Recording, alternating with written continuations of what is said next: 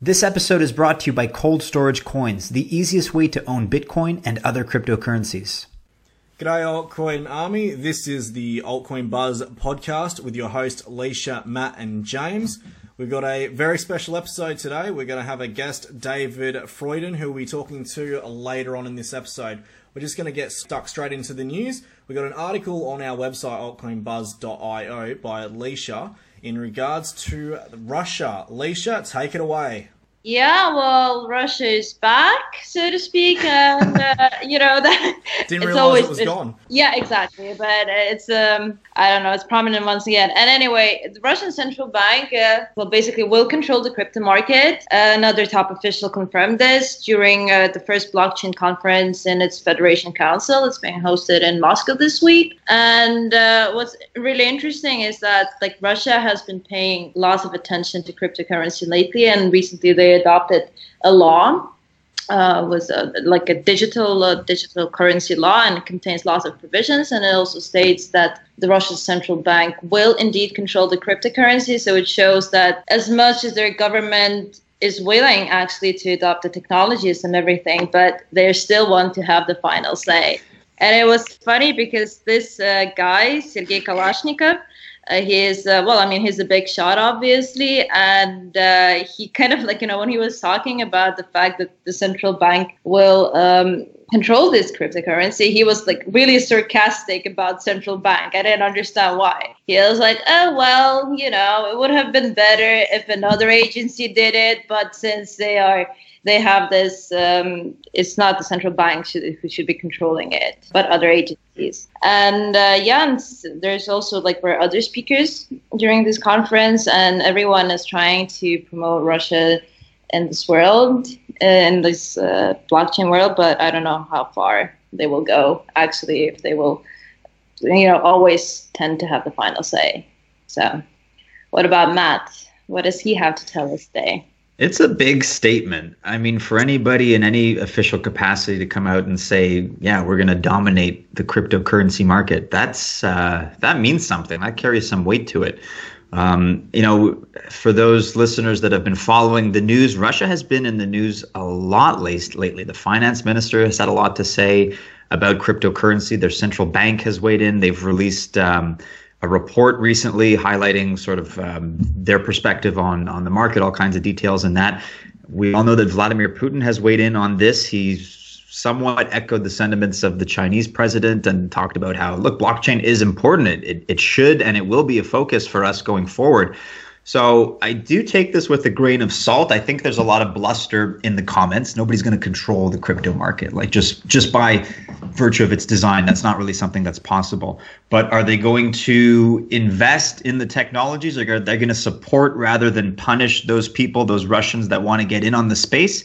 Yeah, it sounds like they're they're very enthusiastic about it. So I think they're going to be increasingly creating for themselves this sort of reputation as as a as a really interested as an invested player uh, geopolitically. So it's um, I, I think it's a cool story to follow, and you know we're gonna have to see how some of the other nations of the world respond. China's been a little bit ambivalent. The U.S. has been I, I don't know a little bit. Uh, I wouldn't I wouldn't go so far as to call them anti-crypto, but they've certainly put up some defenses against uh, the market. So this is just a big statement as I see it. It's going to be interesting to see where it goes. Yeah, definitely. What do you think, James? Look, if, if Russia gets really bullish on, on cryptocurrency as a whole and they don't heavily restrict it the way that other countries like China or the US has, it would be an absolute massive thing for the entire world to follow because because Russia is a powerhouse, just like China is a powerhouse and the US is a powerhouse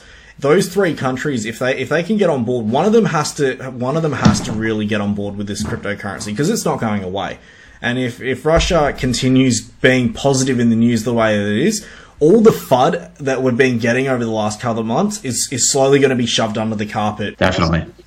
Yeah, James, I think you're absolutely right, and uh, I, I, think that could spell out a positive move for the future of crypto. And there's other stuff happening in the space. I'm sure you guys have heard about what I view as maybe the biggest um, institutional news of the week is Fidelity Investments now is coming out and they're saying that they want to be a part of the space.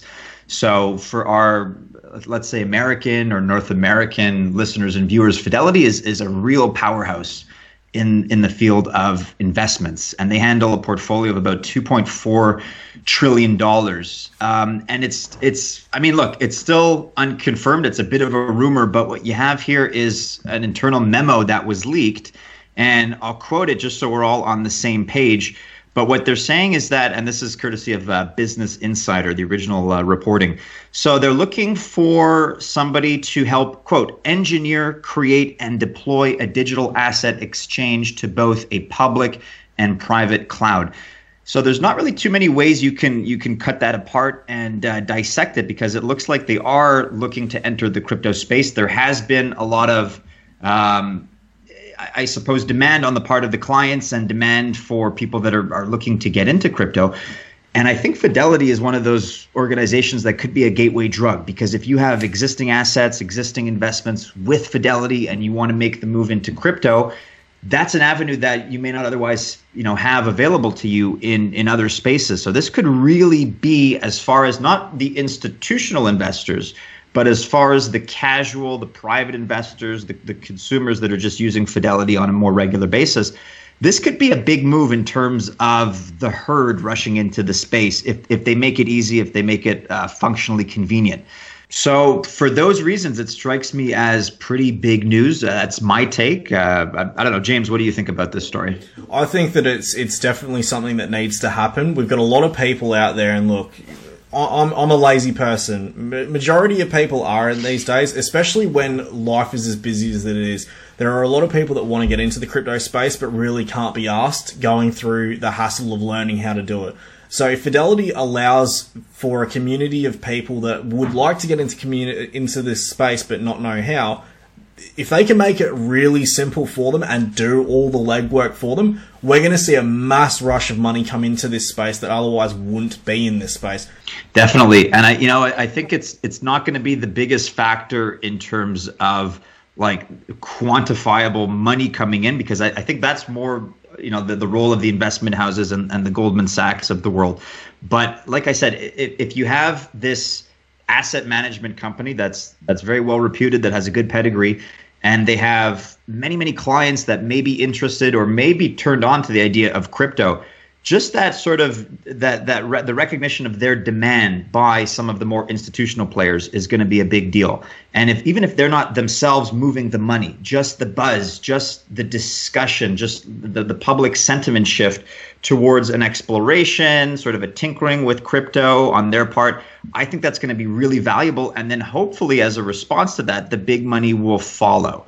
So it, it may be the kind of thing that's um, a leading indicator of eventual investment in terms of, of the really big boys.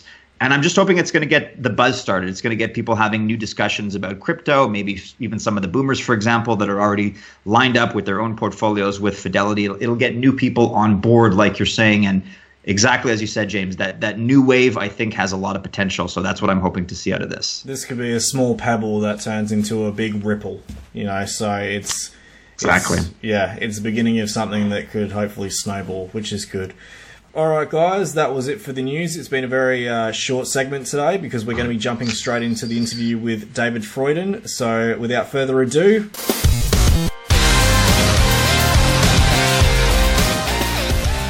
David Freuden, another fellow Aussie, but on the other side of the country. How are you, David? Hey, doing well. Thanks for welcoming me, James. Yeah, yeah, fantastic. Um, look, I'm gonna, I'm gonna, we're gonna, we're gonna interrogate you. All right, so we've got a bunch of probing questions for you.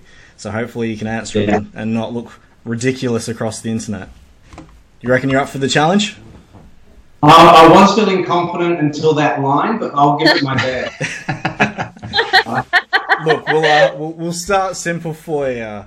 Can you uh, tell us a bit about yourself and how you got into crypto? Yeah, um, I'm a bit of a serial entrepreneur. I've been playing uh, in the tech space for the last seven years now uh, both launching a few of my own companies as well as being a mentor and an investor in a few others.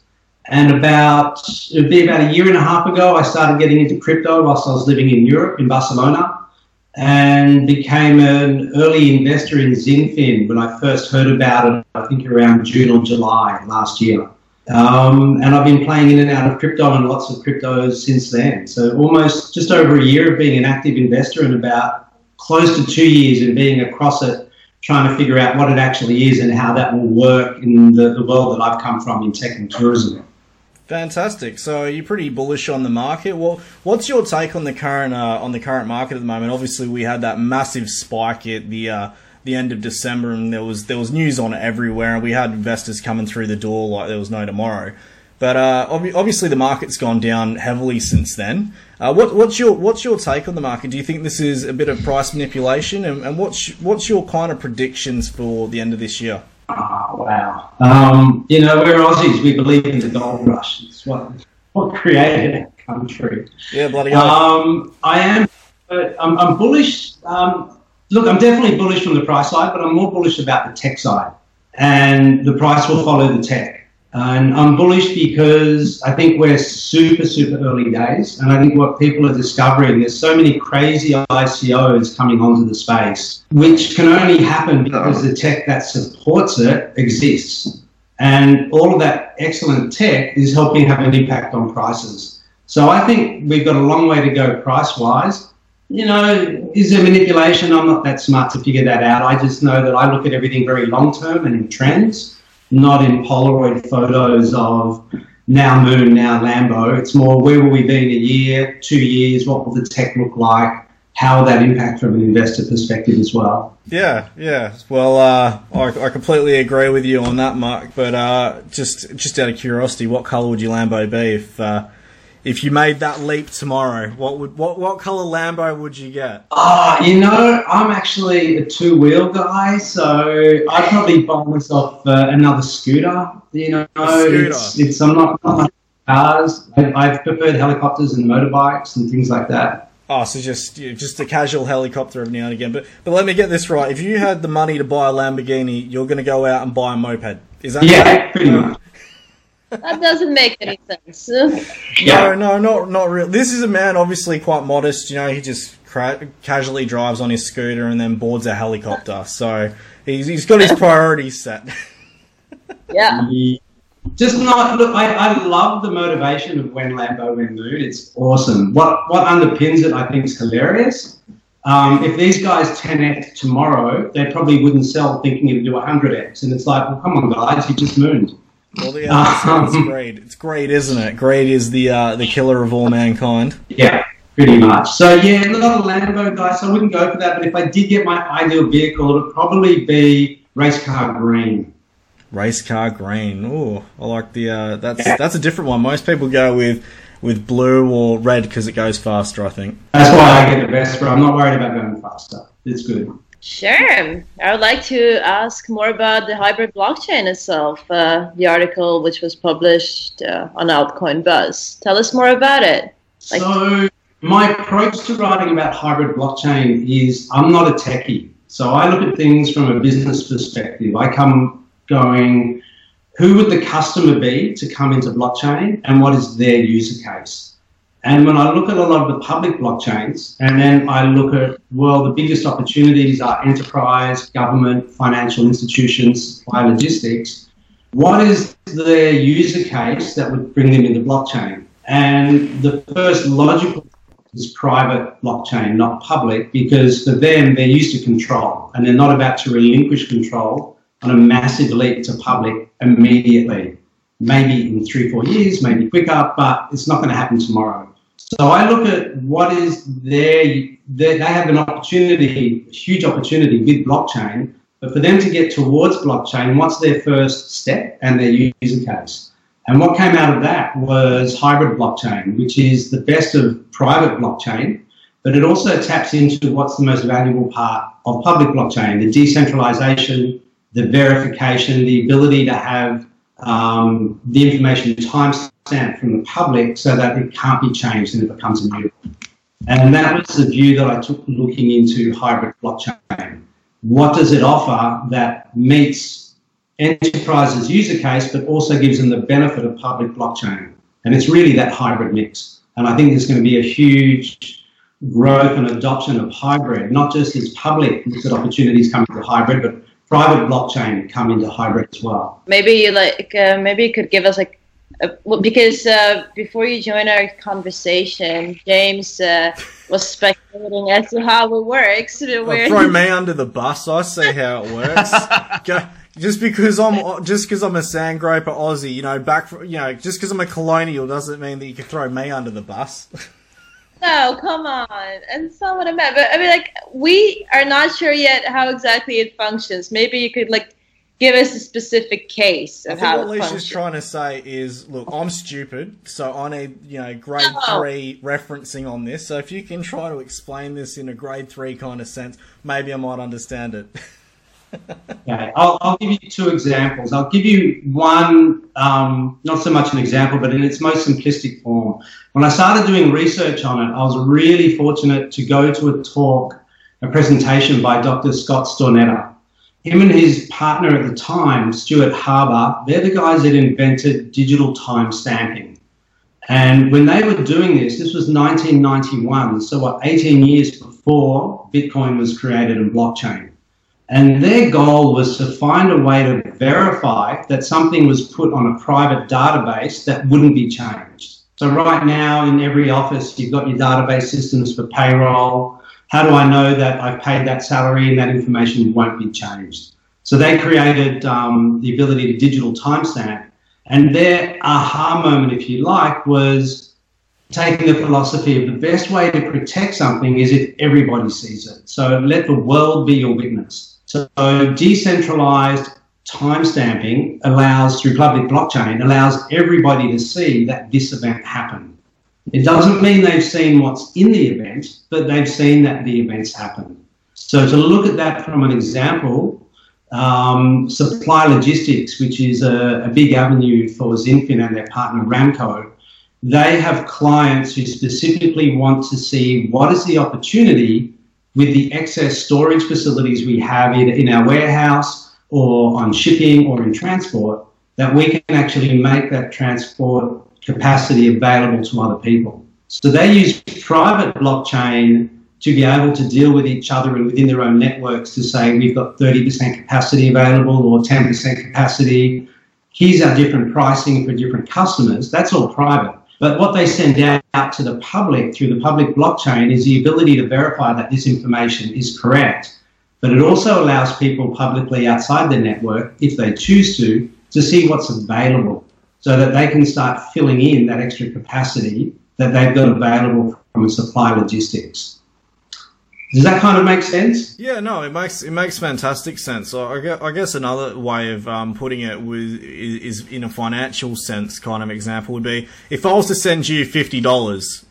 It, privately, you and I know the amount of value that went into the transaction, but the record that the transaction took place is what's public and can be verified to make sure that there's nothing dodgy going on. Basically, is that about right? Gold. You're much more articulate than me, so thank you. I've I've been sitting here taking in what you've said, and I've I've just thought, how would I explain this to me? and you've done a really good job. Look, if, if look, with the example of supply logistics and excess capacity, um, I was thinking about it earlier tonight, and when I recently took a flight overseas, I ended up code sharing. So I purchased a ticket with Emirates. I paid Emirates, but when I boarded a plane, it was Qantas. And it's the same opportunity supply logistics. I've got this excess capacity, it's not being used. Why should another freight carrier replicate not being at full capacity when they can move their stock onto our vehicle to move it from A to B? So they're the problems we're solving from a user case. It's exactly the same as code sharing. We've got capacity here. I don't need to double up on a plane. I can still service my customer. I'm just using another vehicle for transport. Yeah, look, it's one of the benefits. And with supply logistics, you're also removing a lot of middlemen. There's so many benefits in the supply logistic part for blockchain.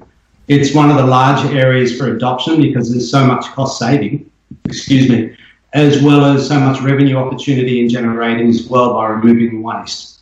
Um, such as excess capacity. So blockchain's a really big adoption there, and hybrid is a great solution for that because you couldn't do the scale of supply logistics on a public blockchain.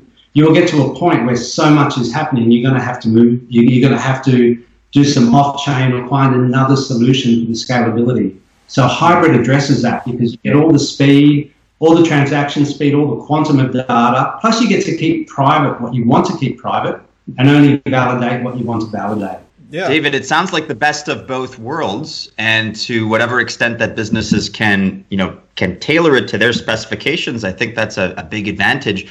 Are there applications beyond the world of supply logistics? Like you mentioned, that this may be the right solution for certain enterprises. Perhaps maybe they're in finance, or maybe they're uh, governmental organizations. What are some examples of maybe um, some other applications that businesses may want to use as far as hybrid blockchain? And then for our viewers that may not be familiar, um, you mentioned that XinFin is in the business of supply logistics. I'm thinking maybe you can um, go into more details about what you do there and what XinFin is all about. Sure. Um, so XinFin, just to clarify, they're not in supply logistics. What XinFin is, they're the guys who invented the hybrid blockchain, and it's a um, it's a platform that's not a specific vertical; it's agnostic, so it works across all verticals. One of XinFin's partners is Ramco. Ramco, if you, you, can jump online and research it yourself, ramco.com. They're a publicly listed company. They're a conglomerate worth over a billion dollars. They're the supply logistics company, and XinFin provide the technology at the back end for their blockchain. So a few weeks ago, I was part of a webinar with Ramco and Ramco's customers about how can they adopt blockchain into their supply logistics. So that's one example of Ramco using an agnostic platform of XinFin, which is hybrid, to provide supply logistics. Other examples are XinFin have launched a, DApp called TradeFinex. So TradeFinex is a trade and finance platform and it allows governments and mainly governments to outsource large projects for funding. So to give you an example, in Australia back in the 1957, just before the 60s, one of our iconic landmarks is the Opera House, and our government didn't have the money to fund it back then. So they held a lottery to raise money to pay to get the Opera House built. Since then, we've become a lot more sophisticated. We have banks like Macquarie Bank and publicly listed companies who invest in a lot of infrastructure projects. But there's lots of company, uh, countries that need infrastructure built that don't have the resources. So TradeFinex solves that problem. It creates a platform where the government will log on and say, we need to have a solar panel um, solution for electricity, we need a hydro dam, we want to build a hospital, we need resources for energy waste or for roads. And then finances all around the world who are registered with TradeFinex, for example, Macquarie Bank, who's a big Australian investment firm that invests specifically in infrastructure, uh, their investment fund do, infrastructure fund does, they could use that platform and go, we want to fund that infrastructure. So TradeFinex uses the hybrid blockchain as the backbone to help crowdsource funding from investors for government infrastructure projects. And then that platform allows the government as well as the investors to have total transparency on every single payment that goes to the suppliers to build that infrastructure and also to check their own repayments from the investment that they've made. So we're seeing um, global trade and finance and the big thing there is that we're talking about cross-border payments. We're talking about transparency of transactions. We're looking at smart contracts that are integrated through all of it. So we're removing a lot of middlemen and a lot of layers of complexity. And we're also allowing direct um, visibility, if you like, with the suppliers, even from the investor end, to know who's being paid what, when, and what the service is. So that's another application that it's being used for. Um, they're also looking at um, Factoring is a really big business. Factoring is when you have a business that has a cash flow timing lag. So, for example, in Australia, the pharmaceutical industry with um, chemists, uh, pharmacies. So they use factoring a lot where they may get a whole bunch of goods delivered on 60 day terms, but the producer, the manufacturer, needs cash flow. So they'll go to a factoring company who will buy that invoice off them and they'll provide that cash up front and they take a fee for that. So XinFin, again, as a hybrid platform, allows all of those transactions to happen privately in regards to the amount of money, what's it's, what it's for, who are all the parties involved. But the hybrid part that integrates with the public blockchain can verify those transactions are happening. That certainly is very impressive, and it sounds like XinFin is solving a lot of real world use cases as far as needs, as far as satisfying some of the incentives out there. Yeah, definitely. And there are also big problems to solve. You know, I love hearing the story about when can I buy a hamburger with blockchain, and I think it's great. Like I want to pay for a burger with Bitcoin. The, the, the bigger problem, and I think a better question, is how much blockchain is used. Of course, it's my phone. how much blockchain, um, how much blockchain was used to get that hamburger to me to buy? So we're, we're seeing agriculture and Right, farming right. on the blockchain. We're seeing supply logistics being put on the blockchain. We're seeing intern, not just supply logistics across country, but also within companies themselves using blockchain internally for solutions, especially multinationals. So the question at the very beginning is how bullish am I on the market? I can see blockchain being adapted more and more by corporations, especially multinationals that have cross-border challenges, but also in larger corporations where there's so many moving parts and they're needing transparency. Yeah, definitely. Look, this this is definitely solving the big issues that I think a lot of companies are facing today. The technology's never really been there. We're we're, we're at this point in in history, I suppose, of of extreme advancement. When the internet first came out, no one really took the internet as seriously as it did. People were still writing everything down. Um, it was just an absolute pain in the backside for a lot of companies, and a, a lot of people didn't understand it now. But the conversation that we're having now is due to the internet. In in five to ten years' time, you're talking about buying, you know, a, ham- a hamburger or, or whatever from from Macca's. Um, you know, if if you go down five years from now, every Macca's around the world, and for for the audience that's not Australian, Macca's is McDonald's. Okay, so let's so let, I was about to ask.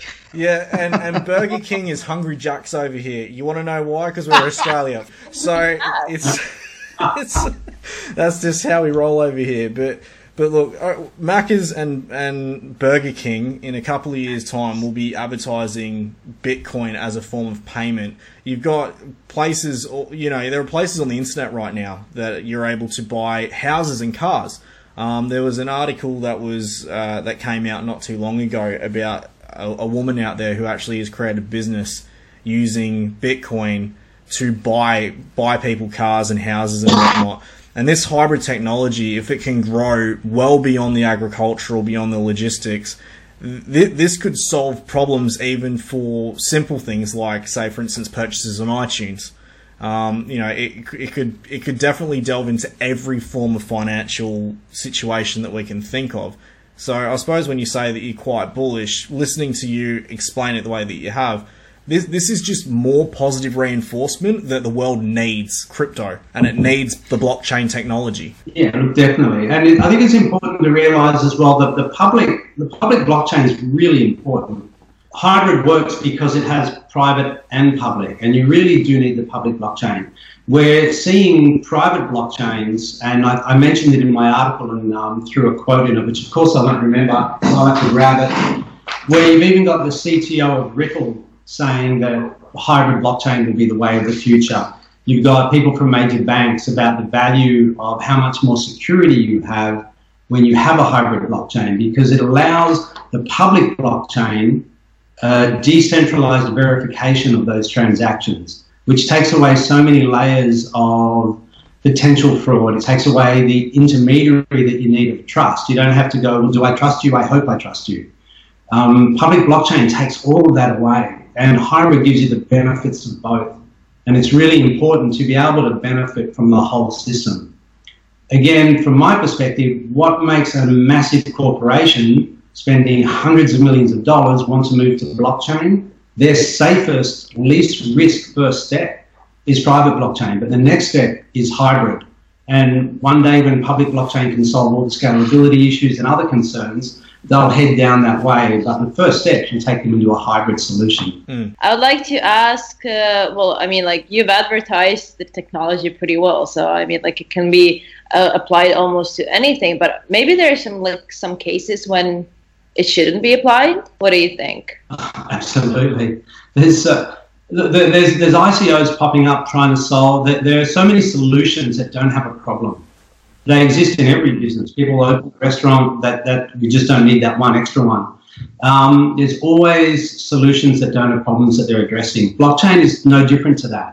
we are really, really early days in blockchain. And I think the most obvious pain points are the larger ones where it's saving millions of dollars and help removing lots and lots of friction. There's lots of ideas that are great, but it doesn't mean blockchain as a technology is the right solution. There could be much easier, cheaper, faster solutions, and people are jumping onto blockchain. And look, in three, four years' time, that may that situation may change, but I think they estimate less than 1% of the world have blockchain. I think that's um, Bitcoin or crypto. I think that's massively generous. Um, I think there's something like 30,000 wallets out there. It's not many at all, um, plus all of the exchanges. So, whatever those numbers are, they're really tiny. And until you get more uptake, how can blockchain solve all those problems? I, I just don't get it. So, I'm with you on that. There's lots of things they don't address. Our focus is let's find what we can address and let's see how we can do that as, as um, easy as possible and help them on board and make that work. Now, a quick word about our amazing sponsor, Cold Storage Coins. You can now store your cryptocurrencies on actual cold coins made of fine copper, silver, or gold. Each coin features a unique wallet ID and laser etched private key, which is concealed beneath a tamper evident holographic film. You simply scan the QR code on the back in order to transfer your funds to the coin. There's no hardware associated with these wallets and they are hack and fire proof. This is a very fun, safe, and inexpensive way to store cryptocurrencies. Please visit coldstoragecoins.com for more and use our code BUZZ10, all capital letters, for a 10% discount. Now back to the podcast. So I have a, uh, a question about what's next, what's the future, because in our coverage of your work, uh, David, you know, you mentioned that the aha moment at the conference you attended when listening to uh, Mr. Stornetta was this idea of digital timestamping, right? And his work, along with Dr. Habers, was featured in, uh, of course, as we all know, Satoshi Nakamoto's white paper on Bitcoin, and that brings us all the way back to 1991. So that was, I mean, really a milestone in terms of new technology, in terms of something revolutionary that was suggested. So I'm curious to know your thoughts about what's next. And I mean, your default answer is probably going to be hybrid blockchain, and I can't blame you for that. But uh, I, I, let's let's try to go beyond. What do you think is is the next innovation or the next big frontier um, and perhaps the next milestone that you see a need for in the next five or ten years or further. I'm just curious to uh, to pick your brain on this issue. Um, I'll go backwards uh, for a second before I go forwards. The, the, the aha moment I was relating to, the letting the world be your witness, isn't my aha moment. It was um, Scott's um, that he shared with everyone on stage. I mean, these guys were so ahead of their time to be able to come up with stuff like this back in the 90s, well before even the blockchain construct. Um, when I take what I what I learned from all the research I've done from that moment and where I see the place now, I think the most important stage we're at now is actually adoption and being mm-hmm. able to take easier and easier onboarding for corporations to start moving into blockchain. Mm. The easier we can make it for them to onboard, the safer we can make smart contracts and the easier they are to use, then we're going to see a huge movement um, not just from the huge big corporations, but starting to come down to smaller ones as well, because it'll lower the cost, it'll make it more accessible for everybody. So I think in the next few years, that's the most important adaptation is how do we get these large corporations using hybrid blockchain coming on board with XinFin and other, other blockchains as well.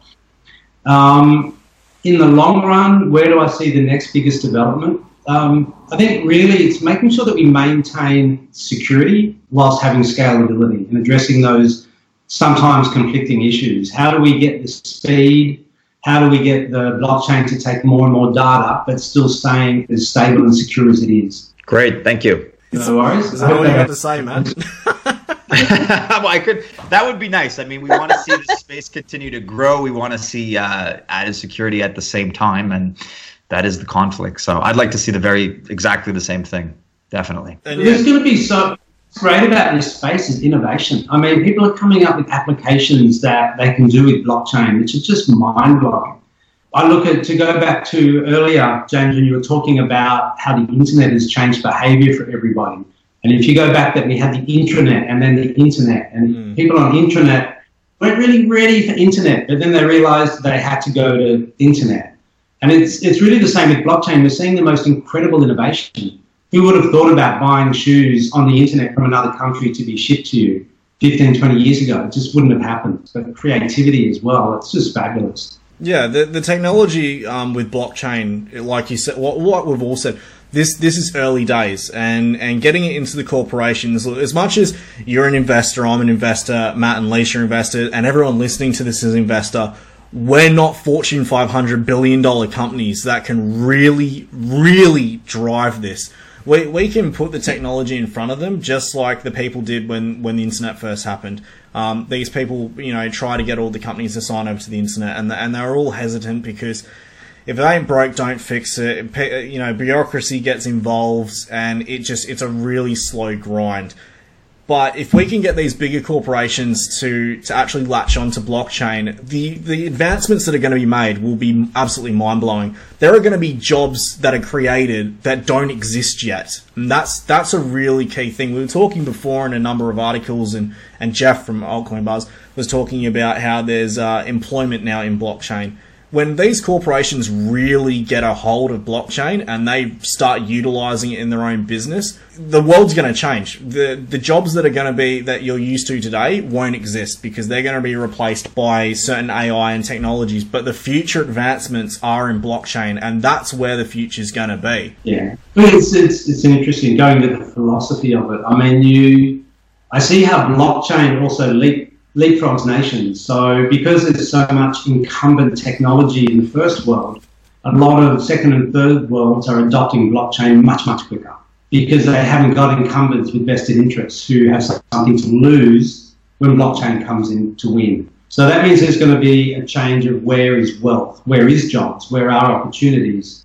So we can look at poorer countries now that are needing infrastructure so, for example, we're looking at signing a, a deal next week with XinFin for a major hydro dam. That's going to create humongous employment. Uh, sorry, humongous means heaps of employment um, in areas where there hasn't been that much employment because we're now having funds going into a third world country that wasn't before. So it, it's got a huge opportunity, not just within the worlds we live in, but to also leapfrog countries and to create more disparity of wealth as well, which I think is great. Yeah, it's absolutely fantastic. It's giving these people in third world countries an opportunity to live a life otherwise they wouldn't.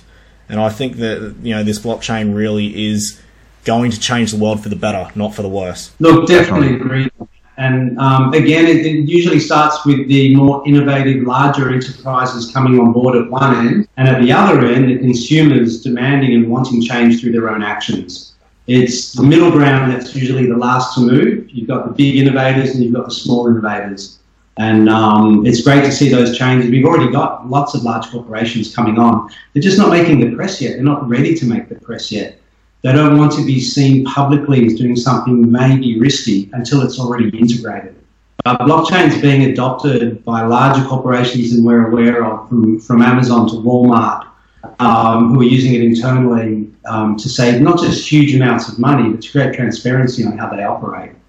So there's more happening than we're aware of from what the newspapers publish, and it'll be like waking up in a year's time going, wow, there's a lot of people on blockchain and that's what's happening. I actually have a question. I mean, like you were talking about governments and uh, blockchain basically will, uh, to some extent, right, put out of jobs uh, lost people, right? Uh, so maybe some governments will actually not be willing to advance this technology that much because it will cause certain social problems, social divisions. Um, governments, uh, it's a double-edged sword. You know, our, our dealings with governments have been really positive.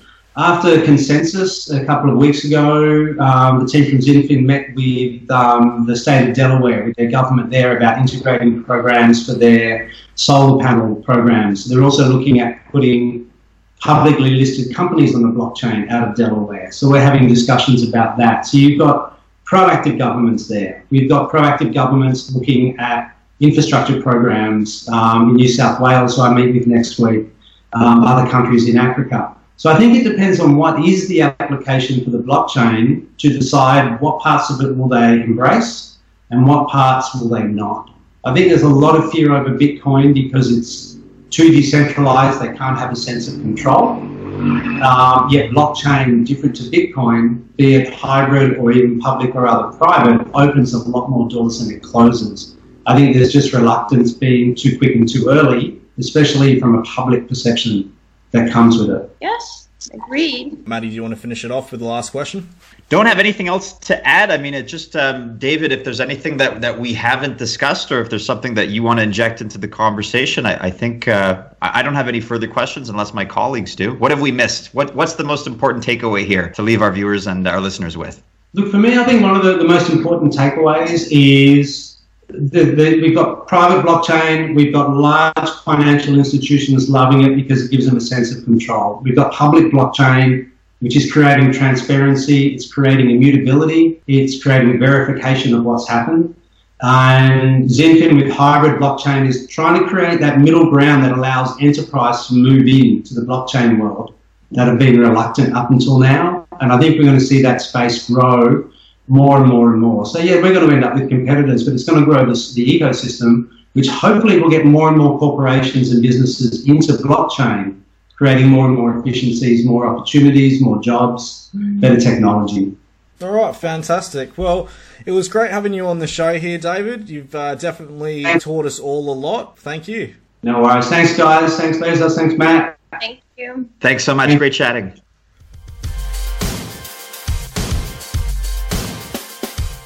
Well, guys, it's uh, really interesting uh, insights that our guest was able to uh, provide. So, thanks to uh, to David. It sounds like there's a lot of potential here because the way I see it is you have companies that are still opening their eyes, waking up to blockchain in the first place. And we're not talking about crypto necessarily, but the underlying technology of blockchain.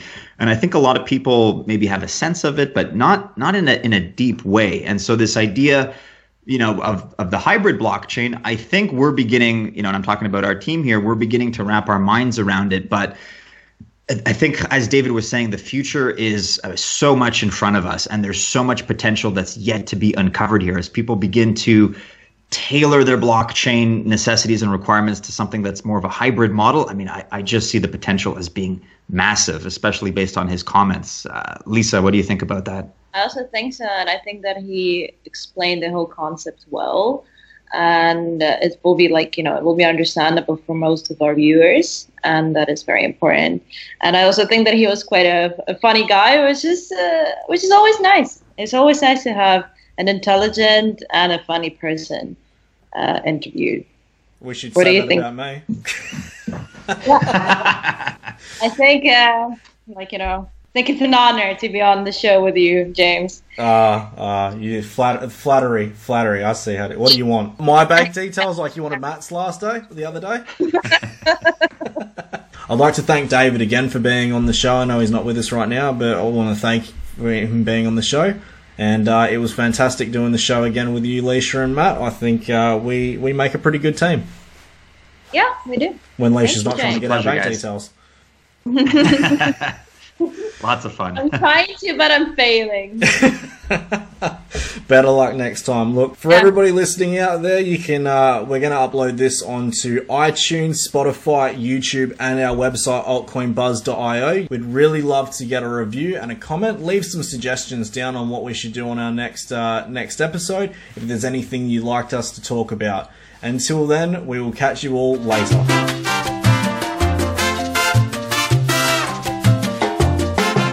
The information discussed on the Altcoin Buzz YouTube, Altcoin Buzz Ladies YouTube, Altcoin Buzz podcast, or other social media channels, including but not limited to Twitter, Telegram chats, Instagram, Facebook, website, etc., is not financial advice. This information is for educational, informational, and entertainment purposes only. Any information and advice or investment strategies are thoughts and opinions only, relevant to accepted levels of risk tolerance of the writer, reviewer, or narrator, and their risk tolerance may be different than yours. We are not responsible for your losses. Bitcoin and other cryptocurrencies are high risk investments, so please do your due diligence and consult a financial advisor before acting on any information provided. Copyright Altcoin Buzz, PTE Limited, all rights reserved.